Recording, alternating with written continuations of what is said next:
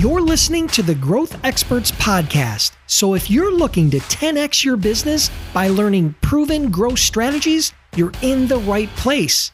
During my interviews with top CEOs, entrepreneurs, and marketers, I dig deep to uncover the real strategies, hacks, and tools to help you achieve your goals. And I'm your host, Dennis Brown. Hey, have you ever wondered how I generate thousands of inbound leads per year using LinkedIn? Well, this episode is sponsored by my guide, The Ultimate Guide to Generating Inbound Leads with LinkedIn. This is the definitive guide on how to consistently generate inbound leads using LinkedIn and social selling. So, if you want a copy of that guide, just send a text to 44222 with the word LI Guide, all one word, LI Guide to 44222, or you can go to my website at askdennisbrown.com forward slash guide. Now let's get on with the show. Hey, welcome back, everybody. And today we have yet another amazing guest. His name is Robert Clinkenbeard, and he founded, grew, and sold his $20 million business in, in about 15 years. Robert has published two books, including The Ironman Mindset for Entrepreneurs, that has helped him to become a sought after speaker at global events. He's a disciplined athlete who's competed in four Ironman triathlons and has played semi professional rugby, which has allowed him to use his experience now to help him to help high performing business owners and athletes to get to that elite level. Welcome to the show, Robert. Thank you very much, Dennis. Good to see you. Yeah, yeah. Thank you so much for being here. I really appreciate it. Congrats on the book. I mean, you released it a couple years ago, but it's still doing well. Yeah, I'm still out there. I just came up with a refresh um, with some different colors and just some updated material. But uh, yeah, pretty proud of my book. So the Iron Man mindset for entrepreneurs. Well, you're an Iron Man, so I can see the I can see the connection. But writing a book is a painful project. What was it about that experience that compelled you to spend probably what turned out to be six to 12 to 18 months torturing yourself writing a book? Yeah, actually, it was you know it's a little bit of a shorter book, an easy read, but uh, it probably took me two or three months to do. So I think wow. there was a, a coach that was nearby me, and he was the one who just twisted my arm. And you know, I was I was inspired by, by my my dad, my father, who has now written four or five books. So I just wanted to make him proud, and I felt as though I had a good message to uh, to spread to the world. All right, great. So how did you before we dive into the business? Obviously you you grew a very successful business. What was that business? Could you tell us a little bit about that business just to give a little bit of color to it? Yeah, it was a commercial landscape company based out of Phoenix, Arizona, four branches there up in Vegas as well. So we were probably one of the biggest uh, landscape companies in the Southwest. And so you grew that business to about $20 million and sold it? Sold it back in 2016. And uh, yeah, it was uh, it was time to move on, going to bigger and better things. Very good. So what do you do now? What tell me a little bit about your business now because it sounds to me like you're still in the business world. Yeah, I, I love being in business. I've been love being around entrepreneurs, my tribe. So I now do business coaching for various different business owners around the US and Canada. And I'll go and I use I'm a certified scaling up coach. So I'll go into businesses and just help to try and figure out what are some of the the challenges that they're facing to prevent them getting to to the different levels. So I'll come in, give that different perspective, give my business experience, and yeah, hopefully they'll unlock that uh, growth potential. So it's mainly coaching, consulting, then. Correct. Gotcha. Okay. All right. So let's pivot into the Ironman really quick before we just to tease everybody a little bit, right? What Robert's going to help us understand here is kind of what we framed uh, as the Ironman growth formula, right? It goes kind of hand in hand with the book, very much hand in hand with his experience and how he is able to guide, coach, and consult with other businesses to help them grow, right? So pay close attention. But before we get into that, how did you get into the Ironman competitions? What was it? I mean, that sounds pretty, it sounds grueling. I've watched some of them. Describe the Ironman. What is it? It's, it's a, like a combination of running, swimming, and biking, is it not? Yeah, so you start off with a, a brutal 2.4 mile swim, and then you move into the 112 mile bike ride, and then you finish off with a marathon. And the goal is to try and compete it in under 16 hours. But what, what's interesting about my story is that, you know, I, I grew up playing soccer, playing rugby, you know, out in the fields, getting beat up. And literally, when I first started my triathlon journey, I mean, I could literally swim one length of the pool breaststroke. So to go from that to you know doing that 2.4 mile swim was you know a little bit of achievement. Yeah. I mean, that's probably about what my stats would be at this point right now. I mean, I might be able to get a lap or two in the pool. Beyond that, I'm sinking like a rock. Yep. yeah, especially being a big rugby guy. I mean, you can't really see me, but you know, I'm 210 pounds, big legs. So yeah, it was definitely a challenge for me, but uh, you know, I, I got through it. Awesome. And so you did that four times? Four times. Okay, great. And so the book is a combination of your experience there and your experience in entrepreneurship. And so why don't we do this? I think the audience is is going to be really interested and is going to be able to have some really great takeaways from this whole concept of this Ironman growth formula. So why don't you guide this, break it down for us? I know you put it into a few kind of buckets or frameworks so that people could follow along. Share that with us and let's see how far we can get.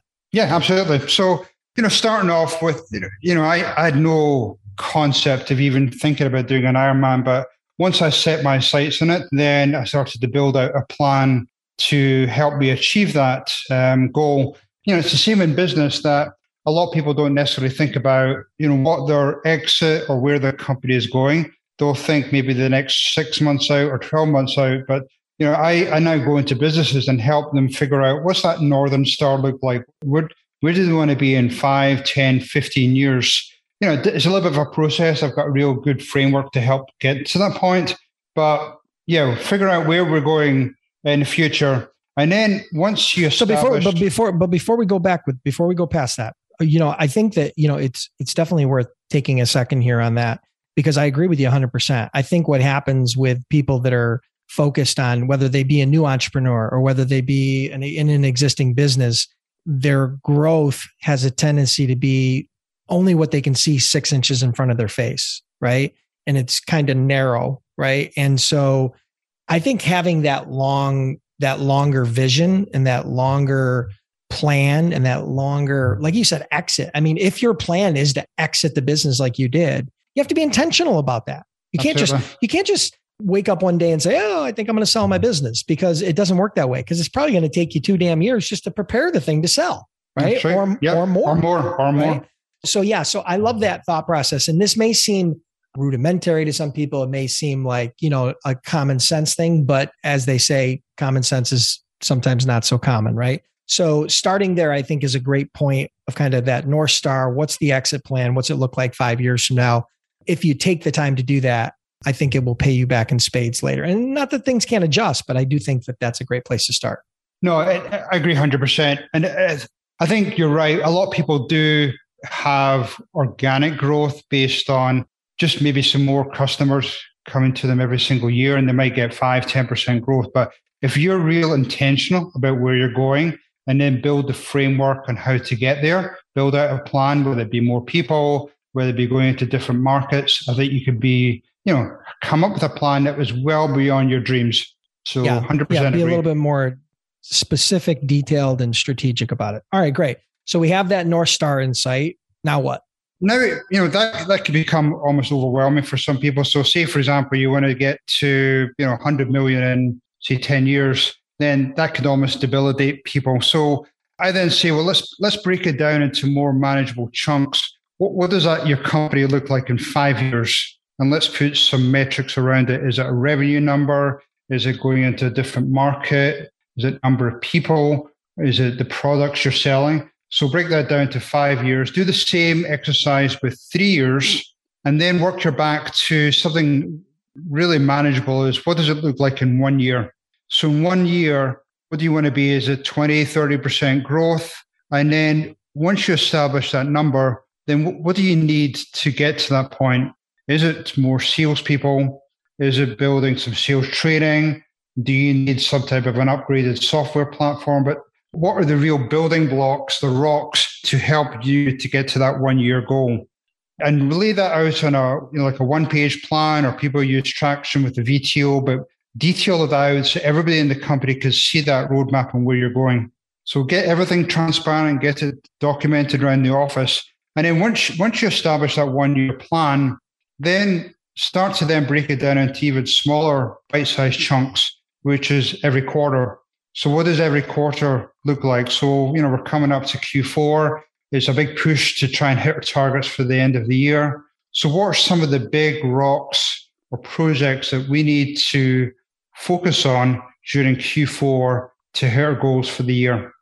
Yeah, what I love about that is that it's working it backwards. And that's not a it's not a new, you know, thought process or a new idea, but I think it's exactly how I've ever grown any business I've ever grown, right? It's so funny when I had my logistics company, we would, you know, set the most common obviously was the annual goal and quarterly goal and then monthly goal, but we went even further. We had daily goals and we had daily revenue goals. So it was a situation where we worked back each one of those and those were measured and monitored on a daily basis, not just on a you know, not just on an annual or quarterly basis. So I think it goes back to those things, like you said, you know, if you focus on those measuring, the measurement, the things you measure matter, right? And yeah. those have a tendency to, to be the things that get better and increase. So I love that backwards approach. It's always been the approach that I've always taken to growing any business and uh, almost achieving any goal. If you want to lose 20 pounds, you know, that seems horrible today, right?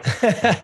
but when you break it down to a pound a week for yeah, 20 weeks a lot more manageable yeah and, more manageable. And, and, and people have it you get the you have those small wins and you have a tendency to stick with it longer and it's i think it's how i've achieved any goal and i'm sure that's how you approached your ironman starting from one lap no totally one lap to watching what you eat to you know having a, um, a training plan in front of you so the more you break it down the more small wins you can you know you can celebrate every single day yeah. I love how the fact that you've broken it down on a daily basis. I mean, yeah, that's the ideal scenario. Get down to that daily basis. Yeah, perfect. Okay, cool. So we got we got step one, step two. Now what? Step three is around the people. So you need good people around you to execute in a plan. A lot of people will come up with these great strategies. Where's the company going? But they don't necessarily have the right people around them to execute on those plans. So, you know, with my Ironman race, goes back to my swimming you know, there's no way I could have done that without a, a swim coach. But not only did I have a swim coach, I had a running coach, I had a bike coach. You know, it's the same with the business. What are some of the your weaknesses in your business that you need help with? So that could be, you know, a, a finance expert. It could be a sales training coach. Could be just a regular business coach. But then making sure that you have the right people on the team to execute on their plan a lot of people, the owners will have this great plan in their heads and then not, for some reason, not share it with their team. And then they wonder why their team's failing. Whereas if you have that plan, that roadmap out, transparent on the walls, and then you, you know, you share that vision with your team and get buy-in from them, they're going to help execute on that plan, especially if there's the right incentives around it. So make sure you have the right leadership team or middle management team to help execute the plan.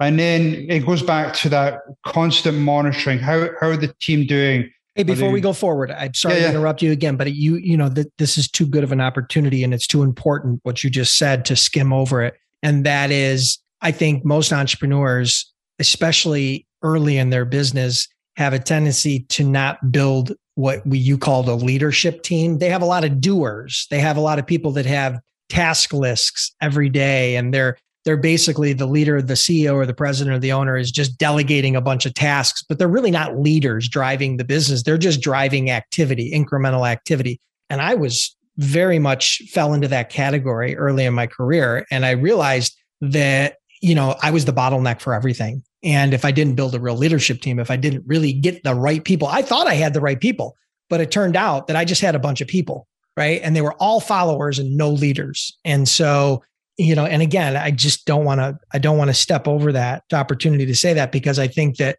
it may seem it's nuanced the difference between having a leadership team and having a team right you got to have both you got to have people that do but you got to have people that lead and drive especially if you want to grow because this is about growth right this isn't about just starting a business where you can make a few bucks right this is about real growth right do you want to see significant growth yes then that's why you have to have those key people and so yeah, I know. I mean, any thoughts on that or from your experience? Yeah, no, absolutely. Yeah. I mean, we, luckily enough, I was, you know, we brought in some good people early on. And then I moved into more of a internal coach within my business. I mean, like you, I had, I had the same challenges. I almost got, I think it was, I hate saying it around my ego. I like to be that go to person that people come into my office and I'd love to solve all their, their challenges. But then I thought, well, I'm, I'm, I'm actually doing a disservice to me and my business. So I changed it from, I, I wanted to empower them. So when they did come into my office, I would turn around and say, well, how would you solve that? How would you fix that? And let them actually think about it. And slowly, you know, there was less traffic to my office. They were out there uh, becoming leaders. So yeah, I would make sure that on a on a regular basis, I would have one-on-one coaching sessions with my, you know, leadership team or the people with on my bench wanted to become on the leadership team. And that was a, a huge game changer in my business. Yeah, no, I totally agree. It's painful to do it when you're going from that process from where you were, where I described I was, into letting people kind of figure it out on their own and actually grow. But it's the only way you'll ever, you know, turn it from where you're the bottleneck into a real growth engine that has the potential to grow, even if you're not there, right? Because that's ultimately the goal, right? We don't want to all be tied to it because at that point it's just a high paid job, right? Yeah, that's true. And, yeah. it's, it's miserable. So Okay, great. So we talked about three. We talked about the key people, whether that be leadership or execute and execution. What's next? Next is uh, what's some of the framework in which you can allow them to operate successfully. So, you know, you've given them the roadmap where they're going, you've got the right people in place, you've broken it down into bite sized chunks. Now, what are some of the things that you can measure them on on a daily, weekly, monthly basis? So look at what are some of the KPIs, especially some of the leading KPIs or the critical numbers showing them success. And if they're constantly monitoring those numbers, then they know if they're either doing a good job or doing a bad job and they need to adapt. But, you know, so we would, I would have dashboards. We would have the dashboards up in the, the weekly uh, management meetings. People would be comparing each them against each other. There was a, you know, fair competition between them all and I really held people accountable. But in some sense, I almost they held themselves accountable because they the last thing they wanted to do is see some red numbers against their name. So you know, what were some of those numbers? They looked like they had you know labor percentage numbers, sales. I had proposals in the pipeline, retention numbers. So what what were the four or five key drivers to not only the business, but I then broke it down into either a branch, an office, a division. So everybody had a clear picture of how they were performing. So when it came down to it, I did quarterly reviews, I didn't necessarily have to tell them how good or bad they were doing. They already knew. So yeah, it was because, an easy conversation. Yeah, exactly. Because you would set the expectations and then you had given them an opportunity with regular feedback based upon what the real numbers are, right? What the what the measurements were, what the outcomes based on their activity and the team's activity and the overall machine. So yeah, I think giving that, I mean, I think one of the most important things you said there was giving them a tool where they can see how they're performing on a regular basis. Cause in a lot of cases, especially small businesses, you know, the leadership team doesn't even know how they're performing because the numbers are always held so tightly to their yeah, vest, right? right? They're afraid to sell, share the sales numbers because everybody's going to come in and ask for a raise, yep. or they're afraid to sell, you know, uh, share the sales number when they're bad. Now everybody's going to be out looking for a job, and and so everybody, the owners of businesses, uh, in my experience, have a tendency to be very covetous when it comes to that sort of data, and they're scared to share it. But once they start sharing it, I mean, number one, it builds an enormous amount of trust and credibility with the team. But number two, it allows people to act on that in real time as opposed to just, you know, trying to go with their gut on what's really happening. So no, I love that. Yep. And you created dashboards using like software or yeah, we, we created yeah, we created dashboards. Uh, we used different ERP systems, and you know, it was just all there in front of everybody. We had uh, like a rotating board in all of our different offices, so it was really easy for people to see how they were performing. But uh, what what happened is it it comes back to a point you made earlier about in, that intentional growth because all those numbers were tied into where we wanted to end up being in a year or two years. So it, we weren't hiding everything. We were just, hey, here's the targets. Here's the tools you need to be successful. Come back to us if you need more tools and just run it. Run it. The, the phrase we kept telling people, run it like your own business without all the other BS and all the other liabilities with actually owning a business. Here's your own little business and just go be successful. Love it. Okay, great. So that was the four part framework. Number one, find your North Star. Number two, break it down into bite sized chunks five year, three year, one year, quarterly, so on and so forth. And then number three was find the key people and leaders and build a team. And then number four was define the different metrics and KPIs that you're going to use to, you know, to base your decisions on and see where you're measuring up based on your goals. Yep, absolutely. Yep. Awesome. Anything else you want to add to that? I mean, I know you know you've got this entire book, right? Which I would recommend everybody check out. Ironman Mindset for Entrepreneurs. I'm sure you can probably pick that, search it online, and or go on Amazon or wherever you want to get it. But where, what else would you add? And then I got a couple rapid fire questions, and then we'll wrap it up for today. I think the only thing I would add is, you know, I, you know, had this twenty million dollar company, 350 employees, and here I am taking off 20 plus hours a week to do my Ironman training. So I could only do that by having everything in place. You know, I was still there every day. I was still there from, you know, 8.30 till 4 o'clock in the afternoon. But it's because I had the people in place that I could trust. I could check online anytime and how the dashboards and how the numbers were doing.